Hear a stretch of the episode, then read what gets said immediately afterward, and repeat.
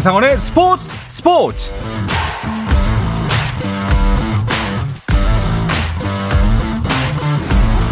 스포츠가 있는 저녁 어떠신가요? 아나운서 한상원입니다.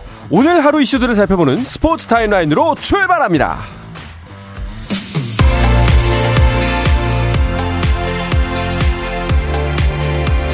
네, KBL 프로농구 상황부터 볼까요? 길었던 연패를 끊어냈는데 성공한 원주 DB가 5위 고양 캐롯을 상대하고 있습니다. DB는 연패 탈출로 플레이오프 진출 마지노선인 6위 전주 KCC와의 승차를 두 경기 반으로 좁히면서 6강 싸움을 이어가게 됐는데요. 그래서 오늘 승리도 중요합니다. 하지만 캐롯이 금전적인 이슈, 에이스 전성현의 부진 등 여러 시련 속에서도 흔들리지 않고 굳건히 5위를 지키고 있는 만큼 쉽지 않은 상대죠. 경기 상황은 어떨까요? 경기는 현재 4쿼터가 진행 중이고요. 75대 66으로 고양 캐롯이 크게 앞서 있습니다. 한국 남자 축구대표팀의 새 사령탑 클린스만 감독이 내일 입국합니다. 클린스만 감독은 9일 오후 2시 취임 기자회견을 열고 12일에는 서울 월드컵 경기장에서 열리는 FC 서울과 울산 현대 K리그1 경기를 관전할 예정입니다. 이강철 감독이 이끄는 한국 월드베이스볼 클래식 대표팀이 일본 프로야구 한신 타이거즈와의 마지막 평가전에서 7대4로 승리했습니다. 이 소식은 잠시 후에 자세하게 전해드립니다. 프랑스, 프랑스 프로축구 파리 생제르맹의 슈퍼스타 네이마르가 결국 발목 부위를 수술해 남은 시즌을 뛰지 못할 전망입니다. 생제르맹은 홈페이지를 통해 구단 의료진이 재발 위험을 줄이기 위해 인대 재건 수술을 네이마르에게 권했다며 네이마르는 카타르 도하의 한 병원에서 며칠 내 수술을 받을 예정이고 완치에 3, 4개월이 걸릴 것이라고 진단했습니다. 프로농구 NBA에서는 클리블랜드 캐벌리어스가 보스턴 셀틱스를 연장 접전 끝에 118대 114로 이겼습니다. 도노반 미첼이 40득점을 기록하며 팀 승리를 이끌었는데요. 한편 어제 밀워키 대 워싱턴전에서 나온 야니스 아데토쿤보의 트리플 더블이 취소됐습니다. NBA 사무국이 아데토쿤보가 트리플 더블을 위해 고의로 리바운드를 만들었다고 판단해 마지막 리바운드 기록을 삭제했고 따라서 아데토쿤보의 통산 34번째 트리플 더블 역시 취소됐습니다.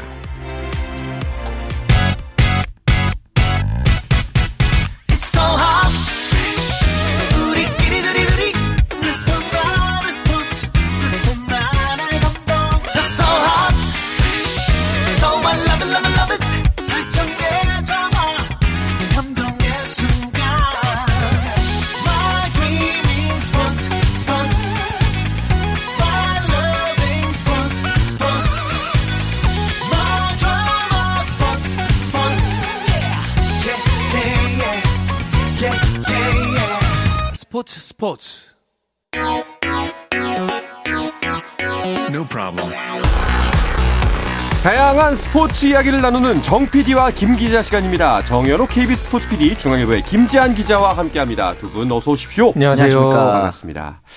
자, WBC가 진짜 코앞이에요. 얼마 안 남았어요. 네, 바로 내일 공식 개막전이 있습니다. 네. 어, 참 오랜만에 14년 만에 아, 정확하게 이제 7년 만이죠. 7년 만에 이 월드 베이스볼 클래식에 이제 우리나라 대표팀도 네. 이제 출전을 하고 어 이제 내일 이제 개막을 하고 이제 네. 우리나라 대표팀은 모레 9일 어, 정오에 호주와의 경기를 시작으로 해서 어, 이제 본격적인 WBC 도전에 들어갑니다. 그렇습니다. 자, 우리나라 대표팀은 아까 단신에서도 간략하게 전해드렸지만 네. 오늘 마지막 평가전을 치렀죠. 그렇죠. 이 한신 타이거즈와 연습 경기에서 7대 어, 4로 음. 승리를 거뒀습니다. 사실 어제 경기를 보면서 많은 팬들이 좀 걱정을 많이 하셨을 그렇죠. 거예요. 오릭스 같은 경우에는 어, 주로 1.5군 멤버들로 많이 나왔는데 음. 패배했다. 이런 점에서 정예 오타니를 포함한 일본 대표팀이 이길 수 있을까? 이런 걱정이 좀 있었을 텐데 오늘 한신 타이거즈의 선발인 니시 유키 선수가 이제 한신의 2선발이었고 네. 이 선수를 포함해서 한신 타이거즈 대부분이 좀 어, 정예 멤버로 나왔다. 음. 그런데 우리가 7대 4로 승리를 거뒀다. 이 점이 일단 좀 다행인 것 같고 그 다음에 이제 어제와 달라진 점 역시 내야진이었거든요. 네. 2루수의 토미 에드먼, 3루수의 최정, 유격수의 김하성. 우리가 흔히 생각하는 플랜 A대로 가동을 해서 네. 이겼다는 점. 이 점에 있어서는 좀 긍정적으로 볼 수 있지 않을까 생각을 하는데 어떻게 생각, 어떻게 보면은 또 이제 어, 구창모 선수라든가 이유리 선수 이런 선수들의 어, 조금 마운드에서 부진했던 음. 점 이런 부분들은 과제를 남기기도 했습니다. 그렇죠. 뭐 전반적인 평가가 어제 경기보다는 나았지만 그래도 좀 불안불안하더라라는 이야기가 많더라고요. 타선에서는 우리나라가 오늘 장단 9안타를 기록을 하면서 특히나 이 5회와 8회에 예, 집중타를 어, 이제 성공을 시켰던 게 전반적으로 이제 좋았다 이런 평가들이 많았죠. 네. 반면에 네. 어 마운드에서 좀 전체적으로 흔들렸다라는 그런 어떤 부분들이 좀 약점으로 오늘 좀, 지적이 됐죠. 음, 네. 구창모 선수 같은 경우는 오늘 1이닝을 채우지 못했던 점, 3분의 2이닝 동안 6타자를 상대하면서 2피안타 2실점을 이제 기록을 하면서 마운드에서 내려갔고요. 그렇죠. 전체적으로 이유리 선수, 정우영 선수도 흔들렸고 아, 마운드 안에서의 어떤 이 불균형 현상이 일단은 연습 경기에서는 보였는데 이게 음. 과연 1라운드에 들어가서 이 본선에서 어떤 모습 보여줄지 네. 아, 지켜봐야 하겠습니다. 그래도 뭐 마운드 그래서 원태인 선수가 그나마 안정적인 모습을 보이면서 좀 이강철 감독의 고민을 덜어주진 않았을까 이런 생각이 들기도 하더라고요. 지난 도쿄올림픽 때 원태인 선수가 부진했죠. 그래서 네. 이제 중간 계투로 나오면서 부진했거든요. 근데 사실 이 국제 대회에서는 아무리 선발 투수라 그러더라도 중간 계투에 투입되는 경우가 많잖아요. 그래서 이 원태인 선수가 중간 개투로 나왔을 때 부진하면 어떻게 활용을 해야 될까 고민하는 팬들이 많았는데 오늘 중간 개투로 나와서 2이닝 무실점, 음. 삼진 두개 곁들이면서 좋은 모습 보여줬기 때문에 어, 한일전에서도 아마 좀 깜짝 선발 혹은 원 플러스 원 텐덤 선발 이런 식으로의 활용도 구창모나 이유리 선수와 더불어서 가능하지 않을까 이런 분석까지 나오고 있기 때문에 이 원태인 선수의 발견은 오늘 큰 소득일 것 같습니다. 네. 자 그리고 또 한 가지 이슈 중에 하나가 이제 어제 경기 도중에 이제 우리의 뒷문을 책임지고 있는 고우석 선수가 뒷목 통증을 느끼고 내려왔잖아요. 이게 네. 보통은 이제 일반적인 경우에는 어, 트레이너를 잘 부르지 않는데 그 정도로 불렀다는 거는 좀 큰 부상은 아닐까 싶었는데 혹시 들어온 소식이 있나요? 어제 그러니까 고우석 선수가 갑자기 이제 목 주변 통증을 호소하면서 좀 느낌이 안 좋다 뭐 음. 이런 이야기를 하면서 마운드에서 내려왔었죠.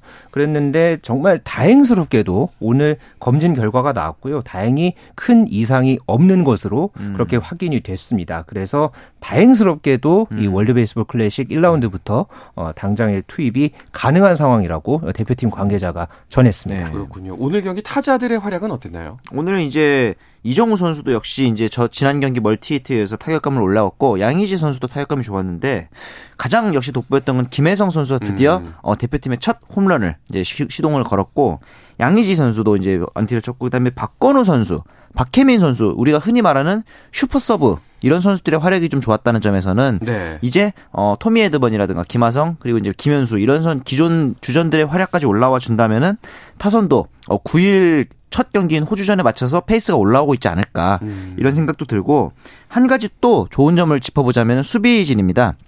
김하성 선수 그리고 토미 에드먼 최정 선수까지 오늘 전반적으로 다 어, 굉장히 좋은 수비력을 보여줬기 때문에 어, 어제 일단 오릭스와의 경기에서 보여줬던 수비 실수가 오늘은 조금 진정된 모습을 보였기 때문에 음. 이 부분에 있어서도 좀 다행인 시그널이 아닐까 생각이 듭니다. 어제 내야 수비 실수가 좀 많았잖아요. 네. 실책이 3개나 있고 했는데 오늘 경기에서 수비에서 실책이 없었던 점 맞습니다. 이 부분은 굉장히 자신감을 갖고 이 본선에 들어갈 수 있을 것으로 보입니다. 네. 알겠습니다. 자, 우리의 첫 번째 상대는 호주입니다. 네. 호주전에 선발 선발 등판할 마운드 주인공은 아직 밝혀지지 않았죠.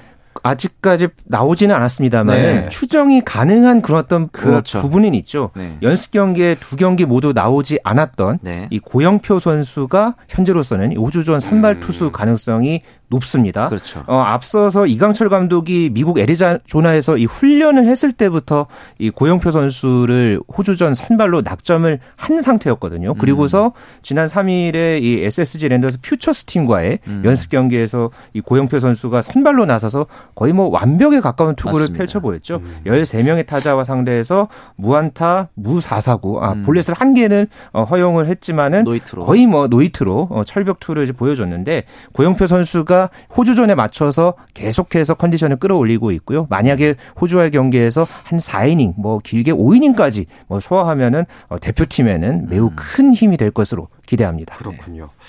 자, 우리의 맞상대 호주 대표팀 관련해서 들어온 소식은 없나요? 소식들이 들려오곤 있는데 네.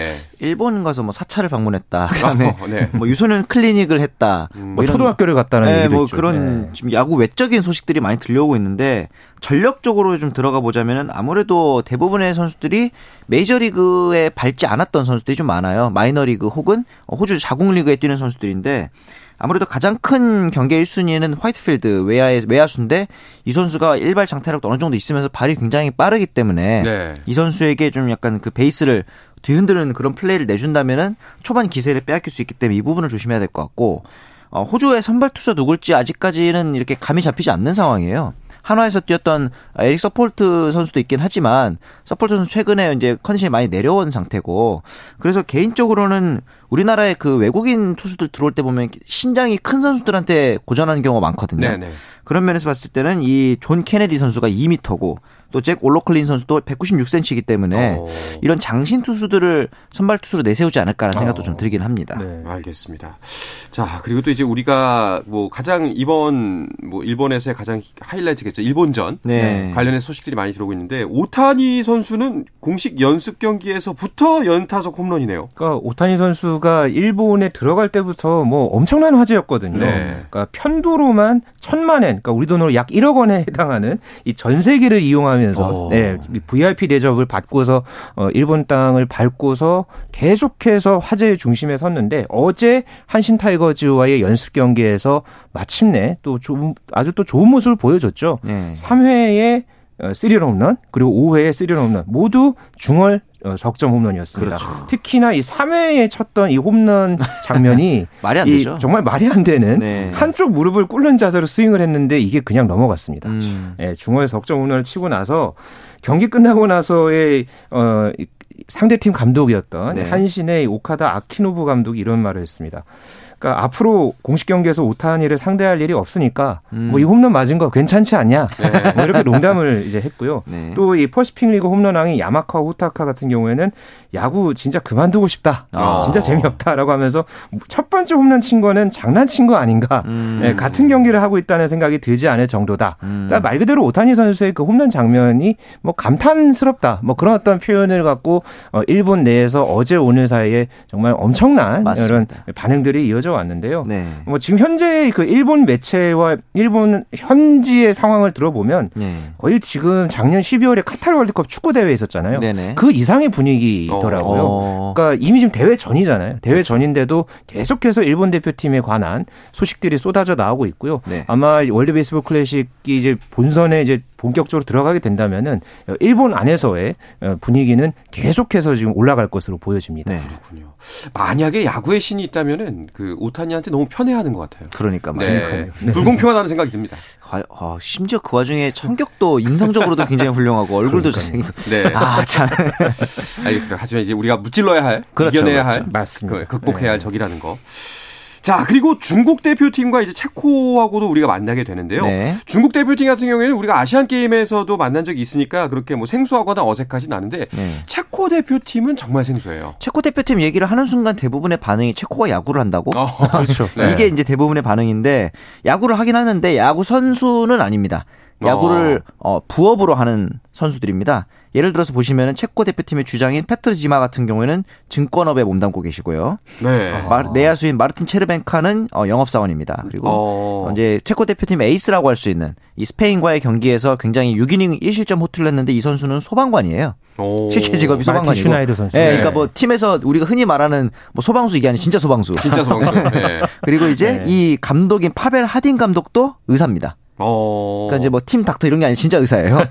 뭐 이런 상황인데 이런 상황에서 야구가 돈이 되는 상황이 아니잖아요. 본업이 있으니까. 그렇죠. 그럼에도 이렇게 WBC까지 나서는 이유는 야구를 사랑하기 때문이다. 그렇죠. 이렇게 얘기를 했으니까 어떻게 보면 뭐 오타니 선수가 뭐 two-way 선수다 이렇게 투타 다 잘한다 하지만 이 체코 대표팀 역시 어, 본업과 부업을 다 잘하는 two-way 선수들 아닌가 뭐 이런 생각도 좀 들기도 하고요. 이번 대회 나서기 위해서 이 체코 대표팀이요. 그러니까 프라하랑 브르노에서 열흘에 한 번씩 그러니까 한 번 연습할 때 두 시간씩 연습을 했다고 하더라고요. 어. 아무래도 본업이 있는 상태에서 또 이 훈련을 하다 보니까 네. 좀 많은 시간을 훈련을 하지는 못했는데 그런데 이 미국의 야구 전문 잡지인 이 베이스볼 아메리카에서 이번 대회 이제 20개 나라의 이제 전력을 분석을 했거든요. 네네. 여기에서 체코를 최하위가 아니라 그것도 19위로 평가를 했습니다. 그러니까 지금 현재 20위로 평가된 나라가 중국이거든요. 아하. 그러니까 또 우리나라와 같은 조에 있잖아요. 네네. 그렇기 때문에 체코가 만약에 음. 중국을 상대로 승리를 거둔다. 뭐 다른 경기에서도 마찬가지겠지만 음. 이 체코가 과연 이 도깨비 팀으로서 특히나 그러게요. 이 중국을 상대로 만약 승리를 거두게 된다. 이것만으로도 이 체코 내에서는 어, 이 월드 베이스볼 클래식뿐만 아니라 체코 야구 역사를 그렇죠. 새로 쓰는 음. 그런 계기가 되지 않을까. 맞습니다. 아, 조심스럽게 전망해 봅니다. 그렇네요. 아니 정현호 PD도 이제 사회인야구 하고 있잖아요. 네네. 정현호 PD 같은 사람들이 선수로 나온다는 거 아니에요? 그렇죠. 그렇죠. 저희 같은 사람, 어. 저희도 이제 한 일주일에 두 시간씩 연습하거든요. 네. 어, 너무 너무 네. 친근하고 네. 만만하게 느껴집니다. 네. 그래서는 안 되겠지만. 네. 자, 뭐 이제 한동안 저희 스포츠 스포츠도 WBC 주간으로 진행을 하려고 하는데요. 두 분의 도움 많이 필요합니다. 알고 계시죠? 네. 아, 예. 잘 준비해 보도록 하겠습니다. 최선을 다해 보겠습니다. 알겠습니다. 자, 그럼 다른 스포츠 이슈들도 잠깐 짚어 볼까요? 고진영 선수의 우승 소식이 눈에 띕니다. 굉장히 오랜만이죠? 네, 고진영 선수가 LPGA 투어 대회, 이 HSBC 위민스 월드 챔피언십에서 우승했습니다. 어, 참이 대회가 대회 기간 동안에 비도 오고 뭐 비바람의 기상 상황이 굉장히 좋지 못했는데 고진영 선수가 이 악조건을 뚫어내고서 작년에 이어서 이 대회 2연패를 달성했고요. 그러면서 우리나라 이 여자 골프가 LPGA 투어에서 한동안 좀 우승 소식이 없었잖아요. 네. 그 무승의 사슬을 끊는데 고진영 선수가 아주 또 큰 역할을 해냈습니다. 네. 그리고 공교롭게 또 같은 날에 일본에서 이 또 다른 골프 여제죠. 네. 신지애 선수가 오. 어. JLPGA 투어 개막전인 다이킨 오키드 레이디스 골프 토너먼트에서 정상에 올랐습니다. 네. 그러면서 프로 커리어 통틀어서 63번째 야, 정상에 오르면서 말 그대로 네. 대단한 업적을 신지혜 선수가 지난 주말에 해냈습니다. 이 두 선수가 모두 다 좀 마음고생이 많았잖아요. 두 선수 다 부상으로 좀 고생을 많이 네. 했죠. 고진영 선수 같은 경우는 손목 부상 때문에 좀 이제 고생을 하면서 이번 겨울 내내 좀 스윙 교정에 이제 사활을 기울인 편이고 신지혜 선수 같은 경우에는 이제 3년 동안이나 팔꿈치 때문에 좀 고생을 했는데 지난 시즌에 앞두고 이제 드디어 수술을 해서 개막전에 이제 복귀를 합니다. 그러면서 어, 공동 9위에 올라서 성공적으로 복귀했구나 했는데 음. 그 이후에 결국 우승을 추가하지 못해서 작년에 우승 없는 무관의 시즌을 보냈단 말이죠. 네. 그렇죠. 두 선수 모두에게 이번 우승은 굉장히 좀 각별할 것 같습니다. 그렇군요. 알겠습니다. 또 스포츠계 어떤 이슈들이 눈길을 모았나요? 어, 지난 한 주 사이에 이 겨울 스포츠와 관련한 이슈들이 참 많았습니다. 그렇죠. 네. 무엇보다가 저희가 이 시간을 통해서 참 많이 소개해드렸던 선수죠. 새로운 빙속 여제 네. 김민선 선수가 종목별 세계 선수권 대회를 치렀는데 네. 아, 참 아쉽게 500m에서 4위에 오르면서 아, 음. 예, 메달 없이 어, 대회를 마쳤습니다. 하지만 네. 그래도 이번 시즌 김민선 선수 월드컵에서 전 대회에 걸쳐서 메달을 따냈던 뭐 부분, 그렇죠. 우리 세계 선수권에서의 아쉬움 어, 이런 부분을 어, 성과와 과제를 동시에 안고서 이번 시즌에 아주 어, 잘 마쳤고요. 네. 그리고 그보다 더 큰 소식이 있었죠. 이 스노보드에서 남자 간판으로 뜨고 있는 이채운 선수가 음. 세계 선수권 대회에서 금메달 땄습니다. 오. 이 스노보드 하프파이프에서 정상에 올라 오르면서 음. 한국 선수로는 사상 처음 이 쾌거를 이뤘는데요. 네. 참고로 이 스노보드 하프파이프 하면은 누가 떠오르죠? 저는 숀 화이트. 그렇죠. 네. 그 숀 화이트의 이 종목에서 아하. 대한민국 선수가 오. 금메달을 따낸 겁니다. 네. 그러니까 작년에 제 기억에는 베이징 동계올림픽 때 맞아요. 그 경기 끝나고 나서 음. 이 이채운 선수가 숀 화이트 삼촌 이러면서 예, 입문하게 해줘서 예, 입문하게 해줘서 정말 고맙다고 네네네. 했던 그 인터뷰가 제가 기억이 나거든요. 네. 그러니까 지금 앞으로 이 동계올림픽까지 이채훈 선수의 행보 어, 눈여겨 보면 참 좋겠고요. 네. 또 피겨스케이팅 주니어 세계 선수권 대회에서 또 신재하 선수가 네, 은메달을 따낸 것도 또 눈길을 끌었던 지난 네. 한 주였습니다. 네, 잘 알겠습니다. 자, 이어서 봄배구로 향하는 배구 이야기도 나눠볼까 하는데요. 그 전에 잠시 쉬었다가 돌아오겠습니다.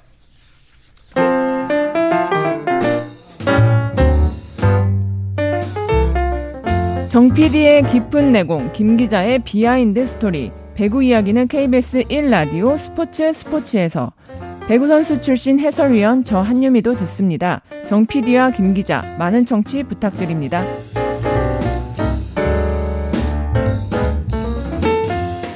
네, 어떤 스포츠 이야기도 함께 할 수 있는 시간 정 PD와 김 기자 듣고 계십니다. KBS의 정현호 PD, 중앙일보의 김지한 기자와 함께하고 있습니다. 자, 한 주간의 배구 이야기 주간 배구로 이어가 볼까요? 현재 진행 중인 경기 상황부터 살펴보죠. 먼저 이 여자부 도로공사와 흥국생명의 경기 상황부터 소개를 해드리겠습니다. 네. 어, 현재 4세트가 진행이 되고 있는데요. 어, 도로공사가 앞서고 있습니다. 그러네요. 현재 네. 1세트를 흥국생명이 25대 21로 잡았는데 음. 2세트를 도로공사가 같은 스코어로 잡았고요. 네. 3세트는 더블 스코어 이상입니다. 25대 네. 12로 그러니까 도로공사가 잡고 있고 4세트를 또 현재 8대 6으로 도로공사가 리드하고 있습니다. 지금까지 네. 박정아 선수가 17점, 배윤아 선수가 13점, 캣벨 선수가 12점. 선수들이 전반적으로 골고루 어, 공격에서 좋은 모습을 보여주고 있고요. 반면에 네. 흥국생명에서는 옐레나 선수가 19점, 김연경 선수가 12점을 어, 현재 기록을 하면서 네. 쌍포 역할을 하고 있습니다. 네. 남자부에서는 아 조금 전에 경기가 막 끝났는데요. 네. 어, 의정부 체육관에서 열린 경기에서 삼성화재가 KB 어, 손해보험을 상대로 해서 3대 0으로 완승을 거두었습니다. 그렇군요.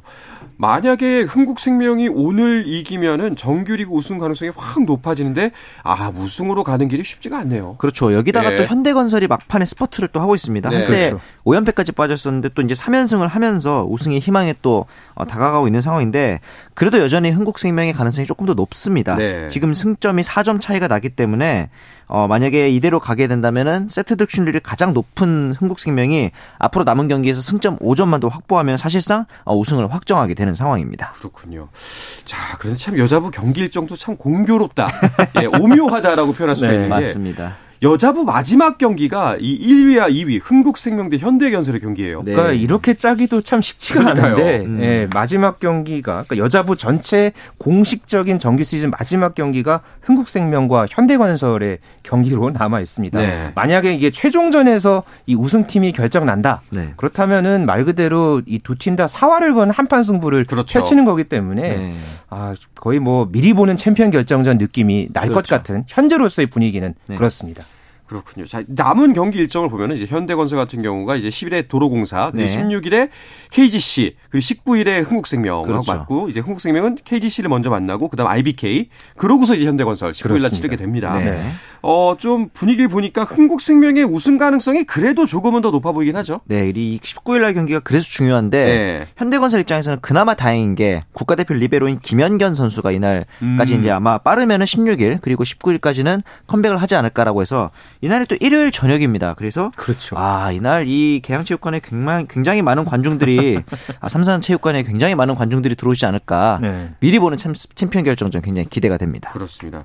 여자부 같은 경우에는 준 플레이오프가 열릴 가능성은 아직 남아 있는 건가요? 음, 현재까지로서는 가능성이 꽤 커 보입니다. 네. 지금까지 사실 여자 프로배구에서 준 플레이오프가 열린 적은 어, 없었죠. 네, 제도가 도입은 됐는데 아직까지 열리지는 않았습니다. 네. 그런데 현재 3위인 어, 인삼공사가 51점이고 도로공사가 49점. 만약에 그렇죠. 지금 이 경기가 도로공사의 5세트 이전에 어 이제 승리로 네. 만약 이제 끝이 난다면은 이게 뒤집힙니다. 네. 예, 그렇기 때문에 이 두 팀의 이 순위 싸움 이것도 굉장히 지금 앞으로 남은 이 맞습니다. 라운드에서 아주 큰 관심사가 되겠고요. 네. 참고로 양 팀 다 나란히 세 경기씩 앞으로 남게 됩니다. 네. KGC 인삼공사는 IBK 기업은행 그리고 흥국생명, 현대건설전 이렇게 남아 있고요. 음. 도로공사는 현대건설, 페퍼저축은행, GS칼텍스전 이렇게 남아 있습니다. 공교롭게 이 두 팀 다 이 현대건설전이 이제 한 경기씩 남아 있기 네. 때문에 이 3위 싸움의 이 캐스팅 보트는 현대건설이 아닌가 어, 하는 예, 그런 또 어, 생각도 듭니다. 네. 알겠습니다. 자, 그리고 지난달에 페퍼저축은행 새 사령탑으로 선임된 아헨킨 감독이 입국을 했네요. 네, 내년 시즌부터 페퍼저축은행 지휘봉을 잡게 되는데 어, 취재진과 만난 자리에서는 이제 이체 긴 비행, 뭐 미국에서 왔으니까 당연히 네. 열몇 시간 넘는 시간이었겠죠. 경기장에 도착해서 즐거운 기분이 든다고 했는데 이 이민자 출신입니다. 참고로 필라델피아에서 나고 자랐기 때문에 또 어떻게 보면 새로운 바람을 페퍼 저축은행 불러들일 수 있지 않을까 기대가 있습니다. 그러니까 아헨 킴 감독이 그러니까 NCAA division 1에 속해 있던 이 브라운 대학교를 맡아서 어. 어, 말 그대로 정말 이 브라운 대의 돌풍을 일으키고 어. 또 이 역사상 최초의 이 NCAA 토너먼트 진출을 달성을 해냈던 예, 그런 이제 미국 대학 배구에서는 명장으로 꼽히는 어. 예, 그런 이제 음. 감독으로 꼽히거든요. 네. 그래서 어 이제 새로운 또 이 페퍼저축은행의 이 새로운 지휘봉을 잡으면서 과연 이 아헨킨 감독이 어떤 모습 보여줄지 기대됩니다. 그렇죠. 페퍼저축은행 더욱더 기대가 됩니다. 네. 자 그리고 남자부도 살펴볼까 하는데요. 남자부는 대한항공이 정규리그 1위로 가는 거의 뭐 9분 능선을 넘었다. 이렇게 봐도 되지 않을까요? 앞서 뭐 한국생명과 현대건설의 대결도 있었듯이 네. 대한항공과 현대캐피탈의 1, 2위 대결이 있었는데 여기서 대한항공이 완승을 했습니다. 그렇죠. 음. 현대캐피탈의 최태훈 감독도 압도당했다라고 인정을 할 정도였는데 네. 이제 승점 5점 차이가 나기 때문에 1위 매직 넘버도 가시화되고 있는 상황이고요. 그러니까 무엇보다가 대한항공이 이번 정규리그에서 6차례나 이 현대캐피탈과 맞대결을 해서 5승 1패로 그렇죠. 압도적인 우위를 갖 갖고서 어, 이번 정규 시즌을 마쳤다는 부분에서는 음. 또 대한항공이 향후에 플레이오프라 뭐 챔피언 결정전 올라갔을 때 자신감을 불어넣을 수 있는 요소가 됐다고 봅니다. 이제 남아 있는 경기가 뭐 한 세 경기 정도 남아 있는 것 같은데 네. 현대캐피탈에도 희망은 있는 건가요? 물론 언제나 희망은 있긴 합니다만 네. 남은 경기가 이제 KB 손해보험 그리고 OK 금융그룹이기 때문에 강팀과의 경기는 아닙니다. 하지만 가장 중요한 건 역시 대한항공이 어떤 경기를 하느냐가 중요하기 음. 때문에 현대캐피탈 입장에서 남은 경기를 모두 이기면서 대한항공의 추세를 지켜봐야 될 것 같습니다. 알겠습니다. 네. 말이 나온 김에 남자부와 여자부 팀 순위도 한번 정리를 해주시죠. 네, 현재 어, 남자부 먼저 소개를 해드리면은 네. 대한항공이 승점 71점을 기록하면서 선두를 달리고 있고요. 현재 현대캐피탈이 승점 66점으로 2위, 그러니까 두 팀의 승점 차는 단 5점 차입니다. 네. 그리고 우리카드가 승점 50점으로 3위, 그리고 한국전력이 승점 47점으로 4위 에 랭크돼 있고요. 네. OK금융그룹이 5위, 그리고 KB손해보험이 6위, 삼성화재가 오늘 승점 3점 추가하면서 승점 32점 7위에 랭크됐습니다. 네. 그리고 여자부에서는 흥국생명이 승점 73점으로 선두를 달리고 있는 상황에서 현대건설이 승점 69점으로 2위로 바짝 뒤쫓고 있습니다. 네. 이어서 KGC 인삼공사가 3위, 도로공사가 4위, 두 팀의 승점 차는 2점 어, 차이고요. 네. GS칼텍스가 5위, IBK 기업은행이 6위, 페퍼저축은행이 승점 12점을 기록하면서 7위에 자리하고 있습니다. 참 어떻게 이렇게 데칼코마니처럼 어떻게 순위 그 점수 승점 분포가 비슷한 것 같아요. 맞습니다. 남자부 같은 경우에도 지금 뭐 1, 2 1위 싸움 치열하고 그리고 네. 약간 그 중간에 큰 간극이 있고 3, 네. 4위가 석점 차이밖에 안 납니다. 맞습니다. 그러니까 그렇죠. 남자부도 네. 준 플레이오프가 열릴 가능성이 아직 남아 있는 거죠. 맞습니다. 지금 우리 카드가 3위인데 승점 50점이고 한국전력이 4위인데 승점 47점, 3점 차이밖에 안 납니다. 네. 그리고 3점 이내일 경우에 열리기 때문에 지금대로면 가능성이 있는 거고 참고로 이 두 팀이 또 악연이 있는 게 음. 우리 카드와 한국전력이 2021, 22 시즌에 만났는데 당시에 4위였던 한전이 우리 카드를 또 3대 1로 제압하면서 reverse 이제 역전을 달성했는데 이번에도 한전이 4위고 우리 카드가 3위입니다. 악몽이 떠오를 수밖에 네, 없는 상황이라서 네. 우리 카드는 명백하게도 이번 시즌에는 그런 일이 일어나지 않도록 가장 좋은 방법은 아예 준 플레이오프를 열리지 못하도록 그렇죠. 승점을 많이 쌓는 게 가장 좋은 방법이겠죠. 지금 남은 경기들을 보니까 우리 카드 같은 경우에는 OK금융그룹, 삼성화재 그리고 어, 대한항공을 만나게 되네요. 네. 예. 여기서 과연 우리 카드가 승수를 많이 쌓을 수가 있을까요? 아직까지 대한항공을 제외하고는 상대 전적에서 뒤지지 않고 있기 때문에 네. 우리 카드 입장에서는 최대한 싸우면서도 여기도 어 1위 싸움과 마찬가지로 그렇죠. 우리가 일단 할 수 있는 건 다 해놓고 한국전력의 경기를 지켜보게 되는 그런 상황이 될 것 같습니다. 네. 자, 알겠습니다. 자, 뭐 남자부, 여자부 모두 선두 경쟁과 더불어서 3, 4위 과연 이 준 플레이오프가 열릴 것인지 그렇죠. 사이의 순위 대결은 어떻게 될 것인지를 주목해서 보시면 더욱더 재미있는 봄배구가 되지 않을까 하는 생각이 듭니다. 자, 이야기를 끝으로 이번 주 정 PD와 김 기자는 마치겠습니다. 함께 해주신 정현호 KBS 스포츠 PD 중앙일보의 김재한 기자 오늘도 고맙습니다. 고맙습니다. 네, 내일도 저녁 8시 30분에 뵙겠습니다. 한상원의 스포츠 스포츠!